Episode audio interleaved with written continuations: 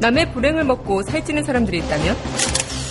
정상적인 기업을 위기에 빠뜨려 한몫 챙기는 사람들이 있다면? 주가 하락에만 목매고 불법을 일삼는 악성 공매도 정부와 금융당국은 뭐 하는 거죠? 악성 공매도 척결.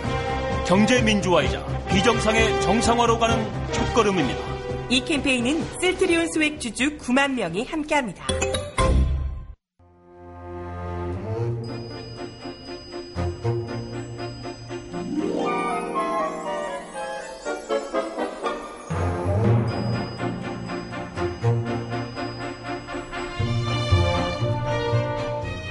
정혜림의 바칙한 뉴스.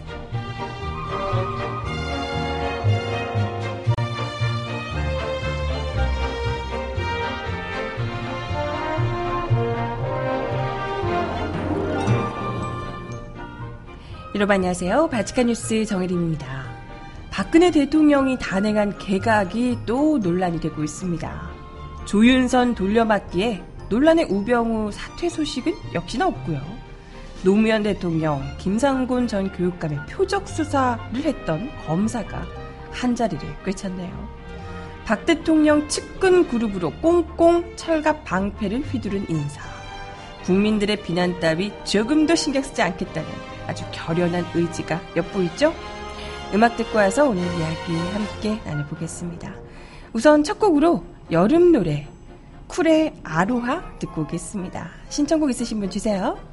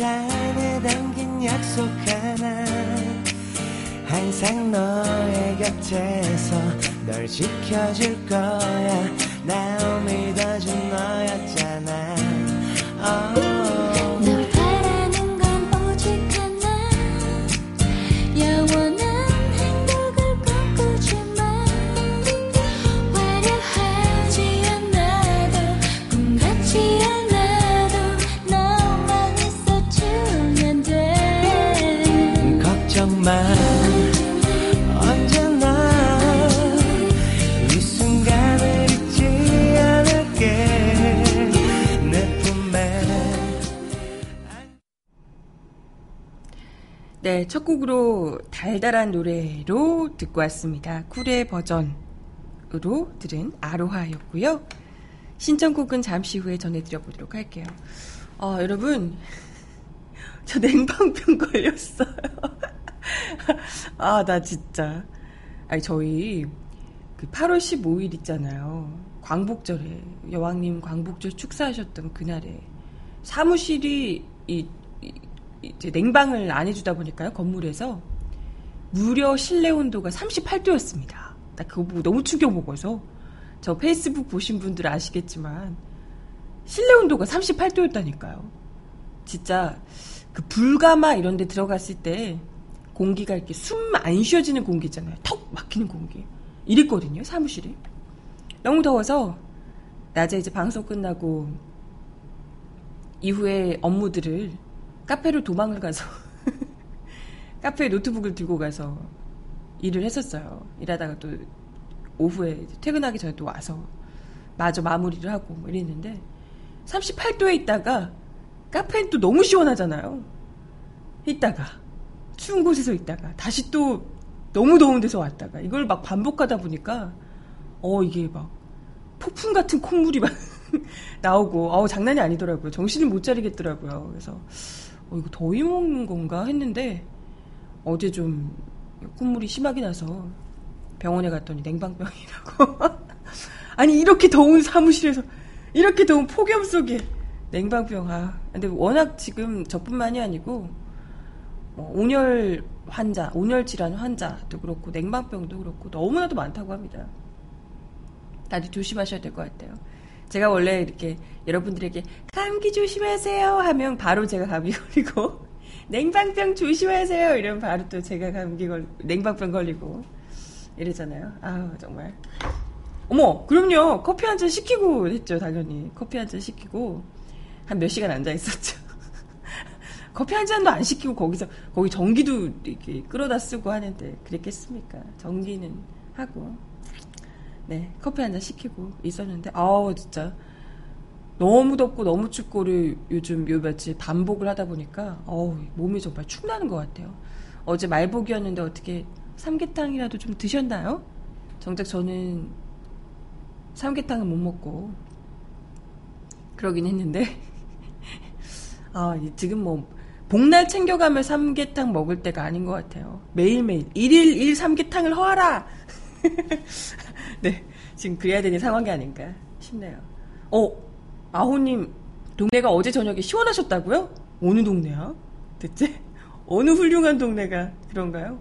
지금 뭐 예보 보니까 소나기가 간간히 나- 오는데도 날씨가 계속해서 34도 뭐 이렇다고 해요.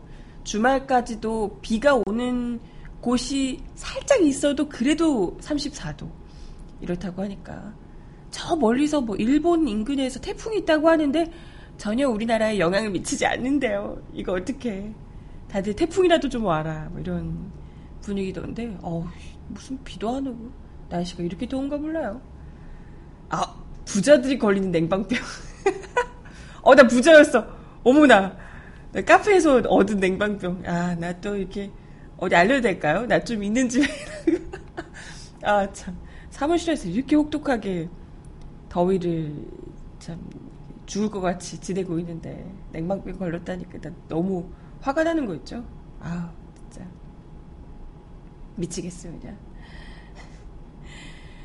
아, 네. 아무튼 이런 가운데 국민들의 건강에 또 좋지 않은 열받게 만드는 소식들이 또 들려오네요. 박근혜 대통령이 단행한 가객, 아, 가, 가객? 가객이 뭐야?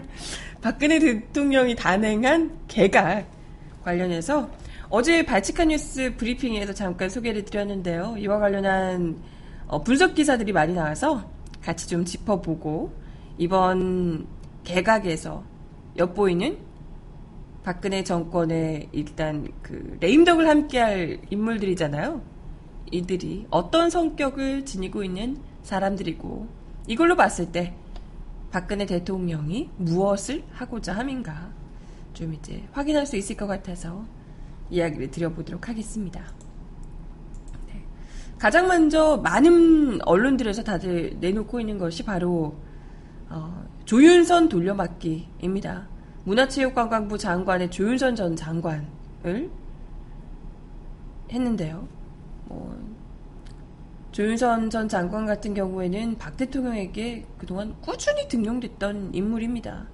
박 대통령이 새누리당 비상대책위원장이었던 지난 19대 총선에서 선거대책위원회 대변인으로 발탁이 됐었고, 이후에도 박 대통령의 대선 경선 캠프 대변인, 대선 중앙선거대책위원회 대변인, 박 대통령 당선인 대변인까지 모두 조 전 장관의 몫이었습니다. 뭐좀 이렇게 일을 하는 게 대통령 마음에 들게 잘 하셨나? 아무튼 뭐, 첫 여성가족부 장관을 맡았을 뿐 아니라 여성으로서는 최초로 청와대 정무수석 비서관을 역임하기도 했습니다. 그리고 최근에 20대 총선에서 서초 갑 경선에 나섰지만 이해운 의원에 패한 바 있는데요.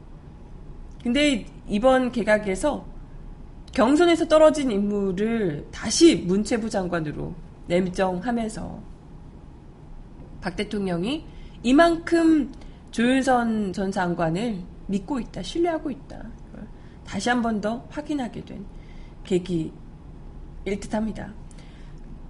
어, 김성우 청와대 홍보수석도 조 전 장관의 이 조윤선 전 장관 내정에 대해서 국회의원, 장관, 정무수석 비서관 등을 역임해서 박 대통령의 국정 철학을 잘 이해하는 분이다.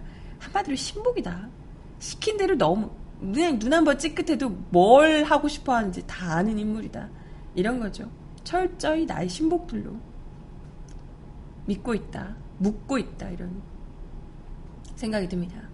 이와 함께 청와대 비서관을 지낸 인사들 역시도 산자부 1차관, 농촌진흥청장 등에 배치됐습니다. 나머지는 대부분 주요 부처 관료 출신이고요. 어, 그리고 또 논란이 되는 인물 중 하나는 바로 국민권익위원회 부위원장으로 발탁된 검사 출신 박경호 변호사입니다. 이 사람이 고 노무현 전 대통령 또 김상곤 전 경기도 교육감의 표적 수사에 관여했던 인물로 알려지고 있다고 해요. 박 내정자는 지난 2008년 대검찰청 중앙수사부 1과장으로 재직하면서 노 전 대통령을 죽음으로 몰아넣은 박연차 게이트를 수사했었습니다.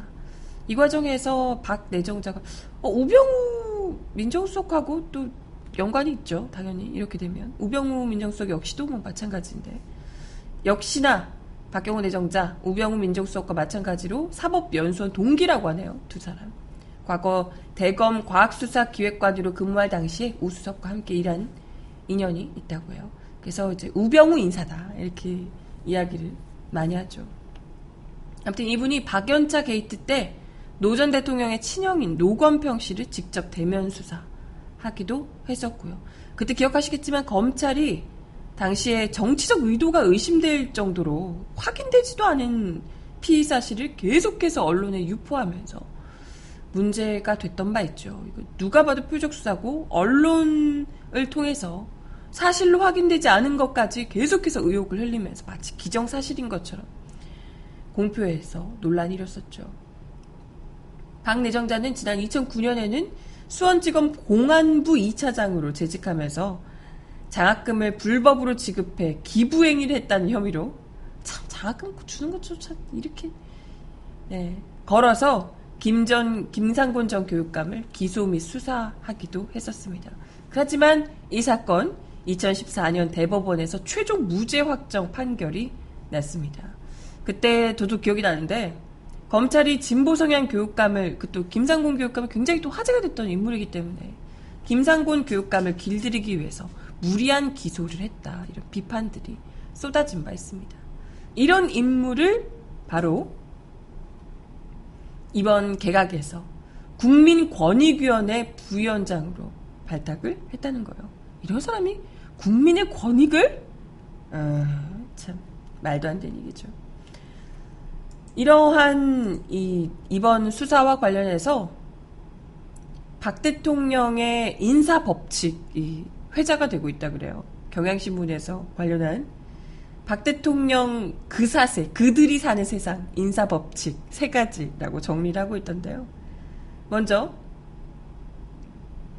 2012년 박근혜 대선 후보 캠프 그리고 대통령직 인수위에서 기용된 인사들이 계속해서 당정청 요직에 계속해서 등장한다는 거예요.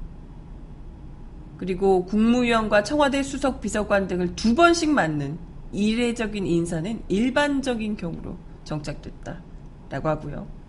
총선을 거치면서 20대 국회 입성에 실패한 경우 조윤선 전 장관도 그렇고요. 정부와 청와대 자리를 마련해준다. 끝까지 뒤를 해준다. 봐준다. 이런 겁니다. 자세히 좀 보면요. 어, 박근혜 대통령과 함께 대선을 치른 측근 그룹. 이 얼마나 고맙겠어요. 자기를 대통령으로 만들어준 사람들이니까. 나에게 충성한 너희들, 내가 끝까지 보살펴주마. 뭐 이런 것 같아요. 대통령직 인수위를 거쳤던 인물들, 유일호 부총리 겸 경- 기획경쟁부 장, 기획재정부 장관은 당선인 비서실이었고요. 새누리당 이정현 대표는 당선인 정무팀장이었고, 지금 조윤선 내정자 당선인 대변인으로 지근거리 보좌를 이어가며 요직 기용을 예고했었습니다. 청와대 안종범 정책조정수석, 김현숙 고용복지수석, 강석훈 경제수석 역시도 박 대통령의 경제정책교사로 정계 입문해서 인수위에서 분과위원으로 활약하여 거듭 눈도장을 받았던 인물들이라고 하네요. 당시 의원들이 원대 복귀를 내세운 인수위 원칙과는 거리가 있었다는 지적입니다. 그리고 인수위 측근들을 계속해서 이 지근거리에 점점 당기며 등용하는 것도 그렇지만 상당히 좀 이례적인 일인데 보통은 전혀 이례적인 일이 아닌 것처럼 느껴지는 반복적인 자리 옮기기 소위 말하는 이제 돌려막기죠 돌려막기가 아주 대놓고 횡행하고 있습니다. 아까도 이야기 드렸지만 조윤선 내정자 조윤선 돌려막기로 이번 이 개각이 말이 많은데 박근혜 정부 초대 여성가족부 장관에 이어서 두 번째로 또 국무위원회 지명이 됐고요.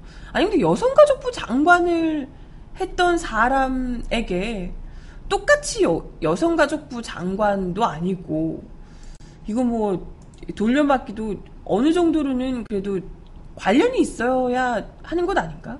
여성가족부 장관이었다가 문화체육관광부 장관이면 이 사람의 뭔가 전문성 이런 것과는 전혀 상관이 없는 거잖아요. 그냥 마음에 드는 사람 계속해서 옆에 두면서 어유 너 어유 너 총선 때 힘들었지? 너 그래 한 자리 줄게. 남는 자리 하나 줄게. 뭐 이런 것 아닌가? 이런 생각이 들기도 하고요. 아무튼 두 번째로 벌써 여성가족부 장관이 어서 문체부 장관까지 지금 맡게 된 상황이고요. 이분이 중간에 정무수석까지 거쳤기 때문에 뭐 중요한 요직에 벌써 세 번째로 이동을 한 겁니다. 조세 전문가인 유 총리, 유 부총리 역시도 전문성 논란 끝에 국토교통부 장관에 거쳐서 현재 직책을 맡았습니다. 10개월 사이에 국무위원 청문회를 두 번이나 치른 겁니다. 정말 국민들로서 필요할 수밖에 없죠. 청와대 인사 역시 내부 이동이 굉장히 잦은데요. 이정현 대표 전직이 굉장히 많죠. 청와대 초대 정무수석에서 홍보수석으로 자리를 옮겼고, 거- 그때 뭐 전화해서 뭐 언론 다루고 했던 거 기억하시죠? 자리를 옮겨서 수석만 두 번 했고요. 안종범 수석도 경제수석에서 지금 수석 자리로 옮겼습니다. 김재원 정무수석은 19대 의원 당시 대통령 정무특보로 기용됐다가 정무수석으로 임명된 경우라고 합니다. 계속해서 그냥 이름만 바꾸고 측근들로 전문성 따위 중요한 게 아니에요. 내 직은에 내가 나를 가장 잘 보필하는 사람들로만 계속해서 바꿔서 갈아 끼우고 논란이 되면 뭐 이렇게 뺐다가 다시 또 넣고 이렇게 한다는 겁니다.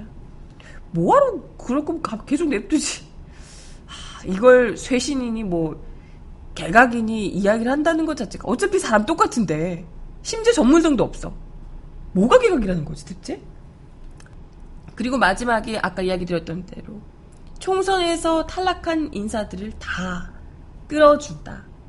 그러니까 보통은 총선이나 이런 데서 공천에서 탈락하거나 총선에서 낙선하거나 이런 분들은 좀 일종의 약간 자기 반성의 시기를 거치고 좀 일종의 그 잠행을 이어가는 경우가 많다고 하는데요. 정치적 휴지기를 가지는 경우가 많다고 하는데 박 대통령의 측근에 있는 분들은 그럴 새가 없어요.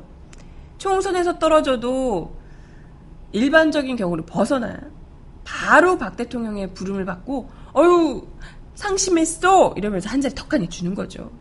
정부 요직에서 절대 이 뭐 이렇게 떨어지는 일 없도록 다 그냥 끌어와서 내각과 청와대에서 경력을 쌓을 수 있는 일거양득의 기회를 얻게 된다는 겁니다.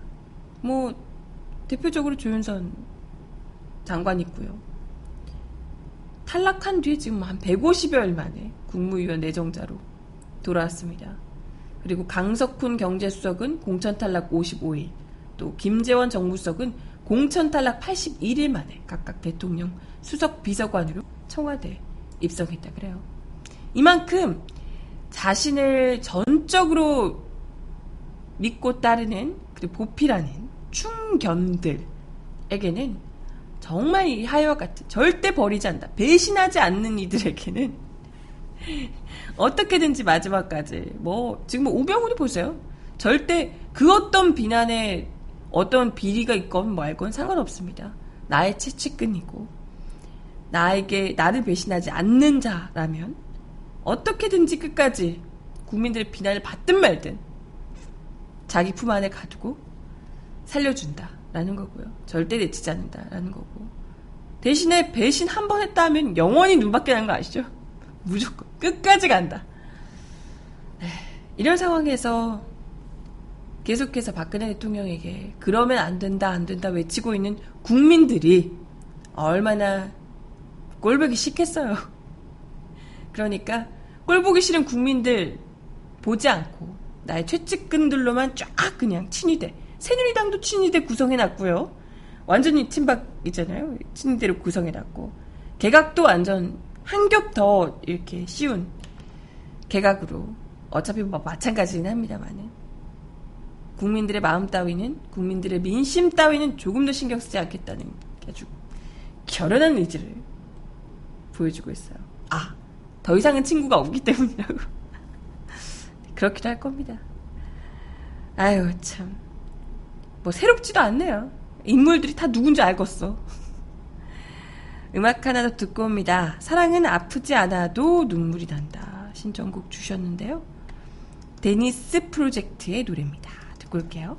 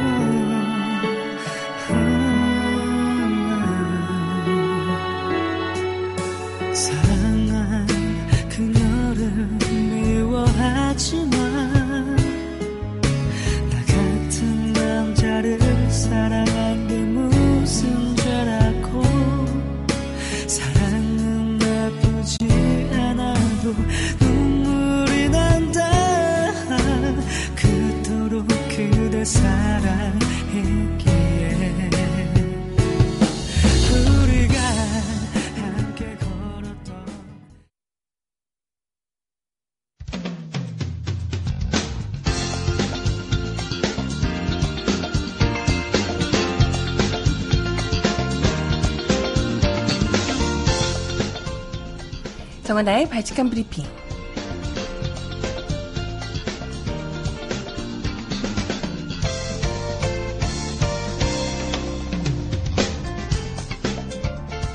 첫 번째 소식입니다. 경북 성주 성산포리를 대신할 사드 제3 후보지로 성주군 초전면에 롯데 골프장이 거론되자 이번에는 골프장에 인접한 경북 김천시가 발칵 뒤집혔습니다. 사드 배치 후보지로 급부상하는 롯데 스카이힐 성주 골프장이 성주 근총으로부터는 18km 떨어진 반면 5.5km 안에 김천시 두 개면 2천여 명이 거주하고 있으며 해당 골프장에서 북쪽 방향 직선 7.5km에는 김천 혁신도시가 인접해 있기 때문입니다. 김천시 민주시민단체 협의회와 혁신도시 주민들은 어제 사드반드 대책위원회를 긴급 결성하고 사드반드 투쟁 일정을 논의했습니다. 이들은 오는 20일 오후 김천시 신음동 갈변공원에서 촛불 집회를 열기로 하고 집회 신고도 한 상태라고 하네요. 대책위는 이날 913호 지방도에서 트랙터 등 농기계를 동원해 사드 배치 반대 시위를 벌이기도 했습니다. 대책위는 이날 김천시 의회를 찾아가 의회 차원의 성명서 발표를 요구했고 시의회는 이에 김천 시민 생존권에 위협을 주는 사드 배치는 절대 반대하며 끝까지 투쟁해 나간다며 주민 의견 수렴 절차도 거치지 않은 채 일방적으로 김천 인근 지역에 사드 배치를 강행할 경우 결코 농, 용납하지 않겠다는 성명을 발표했다고 하네요.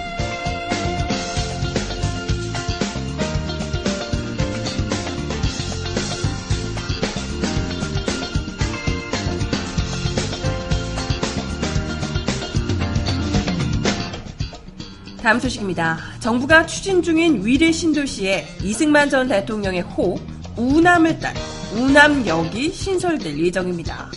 도로 명에서 따온 것이라는 관계 기관들의 해명에도 불구하고 시민들이 매일 이용하게 될 공공장소의 명칭을 역사적으로 논란 있는 인물과 관련해 짓는 것은 부적절하다는 지적이 나오고 있는데요. 위례 신도시와 맞닿아 있는 우남역은 행정구역상으로는 성남시 수정구 복정동에 위치해 있습니다.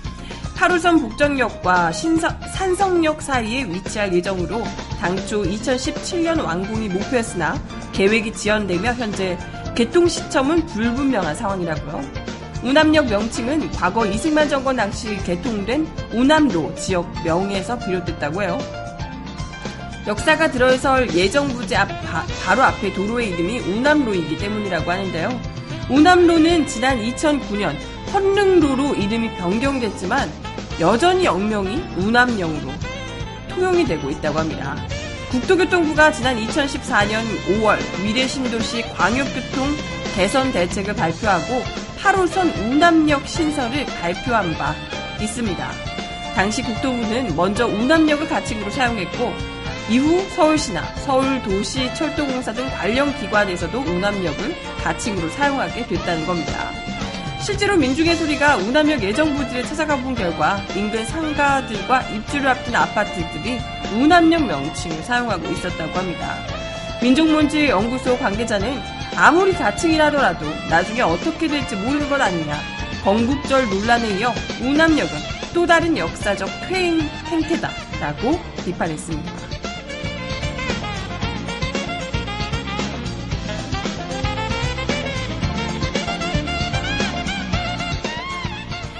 마지막 소식입니다. 환경운동연합 장재현 공동대표가 최, 최근 새누리당 지도부 초청 청와대 오찬 메뉴에 상어 지느러미 요리 샥스핀이 등장한 것을 두고 비판의 목소리를 냈습니다. 최근 논란이 되고 있는 송로버섯보다 샥스핀이 더 문제라는 이야기인데요. 장 대표는 어제 환경운동연합 홈페이지에 올린 기고문을 통해 새누리당 지도부 초청 청와대 오천 메뉴에서 송로버섯이 논란이 됐지만 진짜 문제는 샥스핀이라고 말했습니다.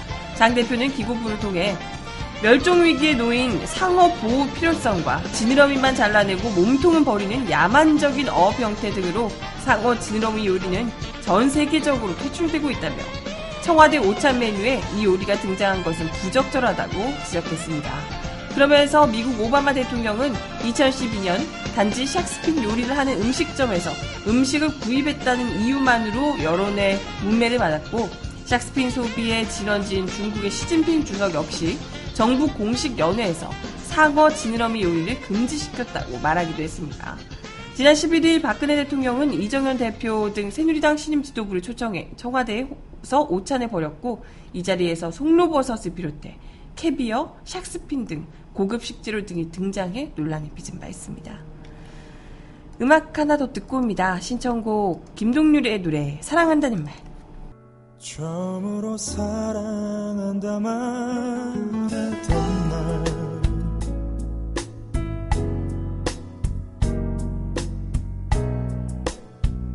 살며시 농담처럼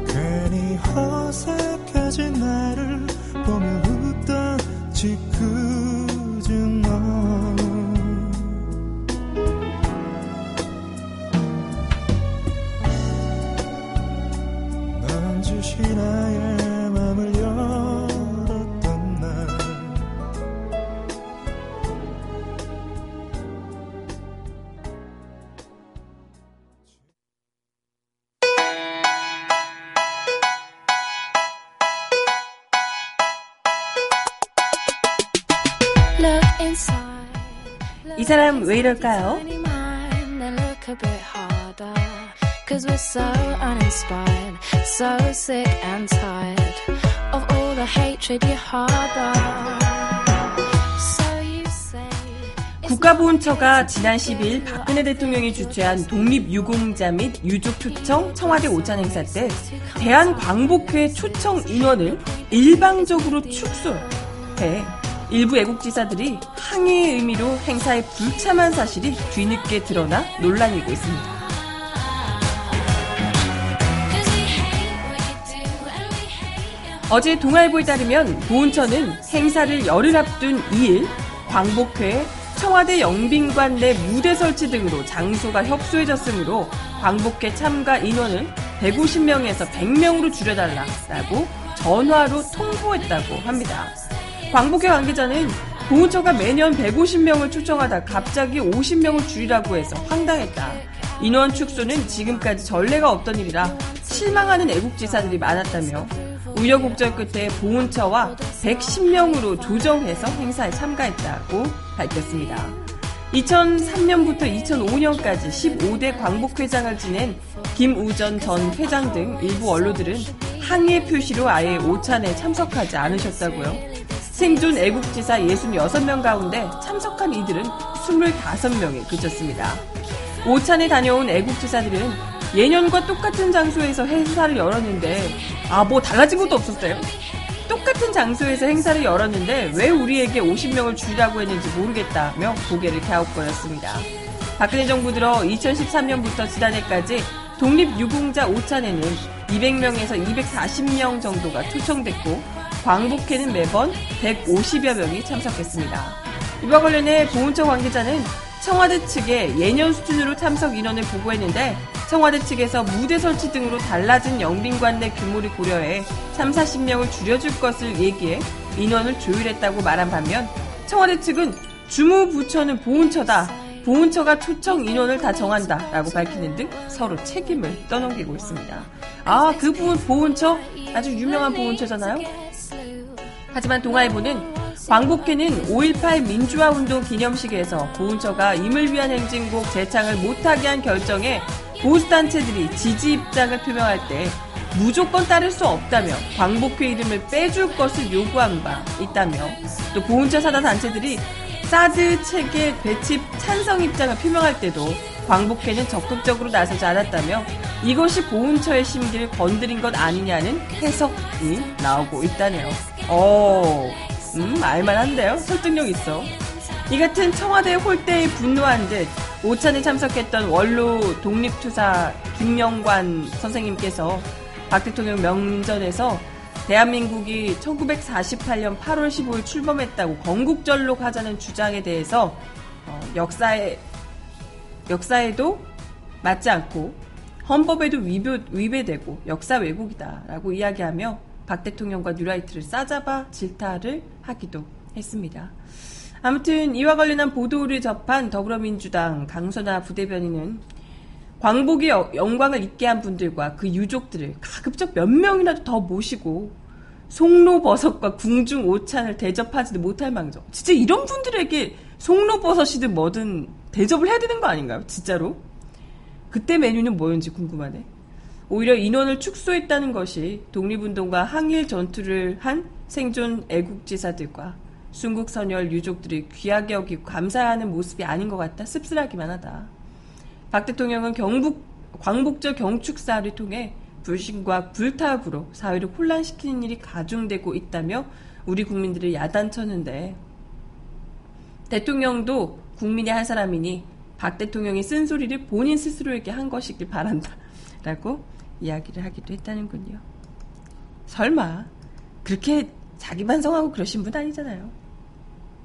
아무튼 어, 사드 배치며 임을 위한 행진곡 논란이며 등등 해서 광복회가 자신들의 말을 따르지 않았다고 빼달라고 이야기, 소신껏 이야기를 했다고 인원수 줄이라고 진짜 치졸하다. 행사장 아무것도 바뀐 게 없는데 인원수 줄이라고 이런 식으로 얼마나 그래도 그저 이분들은 내가 나라를 위해서 뭔가 했다. 이런 자부심, 자부심만으로 살아오셨을 텐데, 이런 분들한테 이런 홀대라니, 진짜.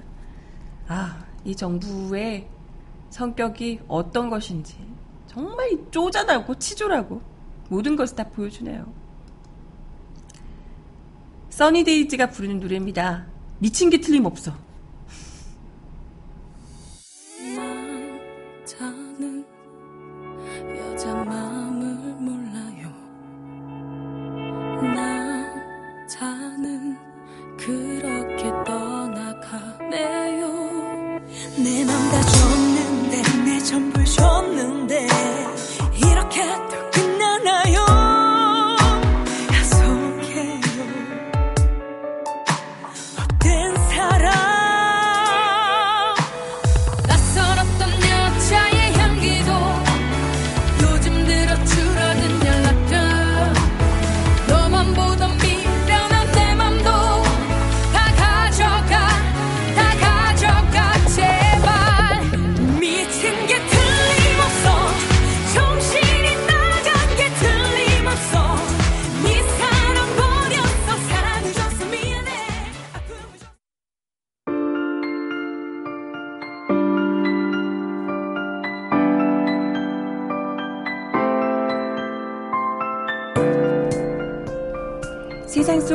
필요한 목소리를 전합니다. 여기 곧 우리가 있어요.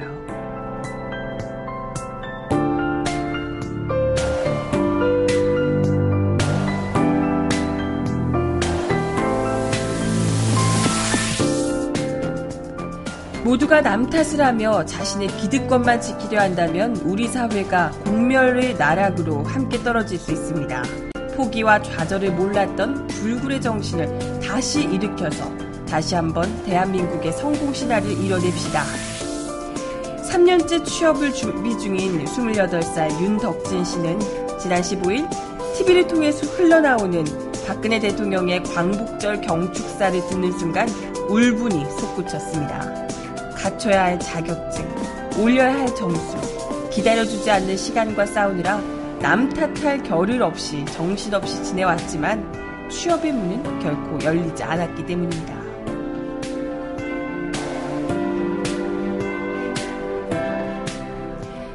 어제 통계청의 경제활동 인구 조사를 분석한 결과 올해 상반기 20대 청년 실업자 수는 44만 8천 명으로 관련 통계를 집계하기 시작한 2000년 이후 최고치를 기록했습니다. 지난해 상반기 20대 실업자가 40만 9천 명으로 역대 최고치를 기록한 데 이어 1년 만에 실업자 수가 10% 가까이 급증한 겁니다.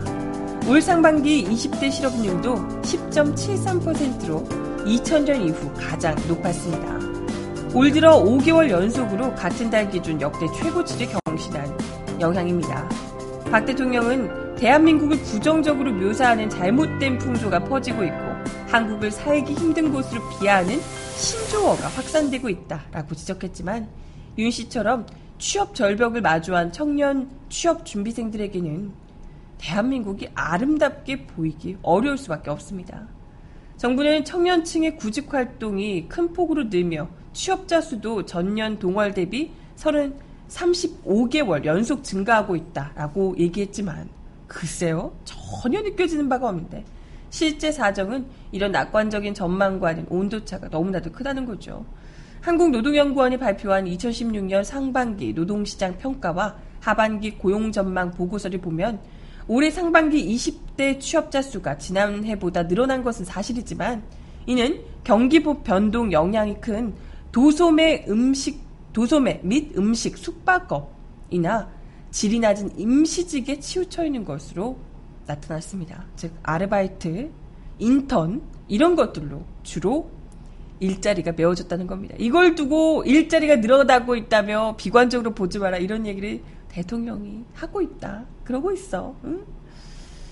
아, 실제 서비스업에서 늘어난 청년층 취업자 6만 명 중 4만 9천 명, 무려 81%가 음식과 숙박업에서 일했고요. 도소매 및 음식 숙박업에 종사하는 임시직은 지난 1월 8천 명에서 3월 1만 1천 명, 5월 3만 5천 명, 6월 4만 명으로 몇 개월 만에 기하급수적으로 늘어나고 있습니다. 40대, 50대 중장년층의 고용 사정도 어둡기는 마찬가지인데요. 올해 상반기 40대 취업자는 662만 6천 명으로 지난해 같은 기간에 비해 1만 7천 명, 2년 전에 비해서는 약 5만 명으로 줄었습니다. 50대 취업자는 상반기에 602만 2천 명으로 지난해 같은 기간보다 8만 3,500명이 늘었지만 50대 취업자 증가분은 2014년 27만 5천 명에서 지난해 15만 7,500명으로 급감하다가 올해는 반토막이 난바 있습니다. 문제는 40, 50대 이런 분들 취업자들도 제대로 된 질 좋은 일자리인 경우가 거의 없다는 거죠. 대부분이 용역 일, 청소하시고 뭐 식당에서 일을 하시고 이런 쪽으로 주로 많이 가시게 되니까요. 김민수 청년 유니온 위원장은 다수의 시민들이 남 탓을 한다는 대통령의 인식 정말 아니라다. 한국 사회의 누적된 불만은 개인의 노력에 상응하는 국가 사회의 역할이 제대로 작동하지 않고 있는데 커지는 것으로 않고 있는 데서 커지는 것으로 남 탓으로 치부할 게 아니라 정당한 요구로 받아들여야 한다 라고 지적하고 있습니다. 죽어라 열심히 하는데도 바뀌지 않는 이 세상의 현실에 조금도 나아지지 않는 현실에 좌절한다는 이야기죠. 이걸 대통령은 죽어도 그 철갑 측근들 틈에서 죽어도 듣지 않으려고 하시니까요. 마지막 곡 들려드리며 인사드리겠습니다. 7.8기가 부르는 버전의 촛불 하나 들려드려요. 지치고 힘들 땐 내게 기대 언제나 네 곁에 서 있을게. 혼자라는 생각이 들지 않게. 내가 너의 손 잡아줄게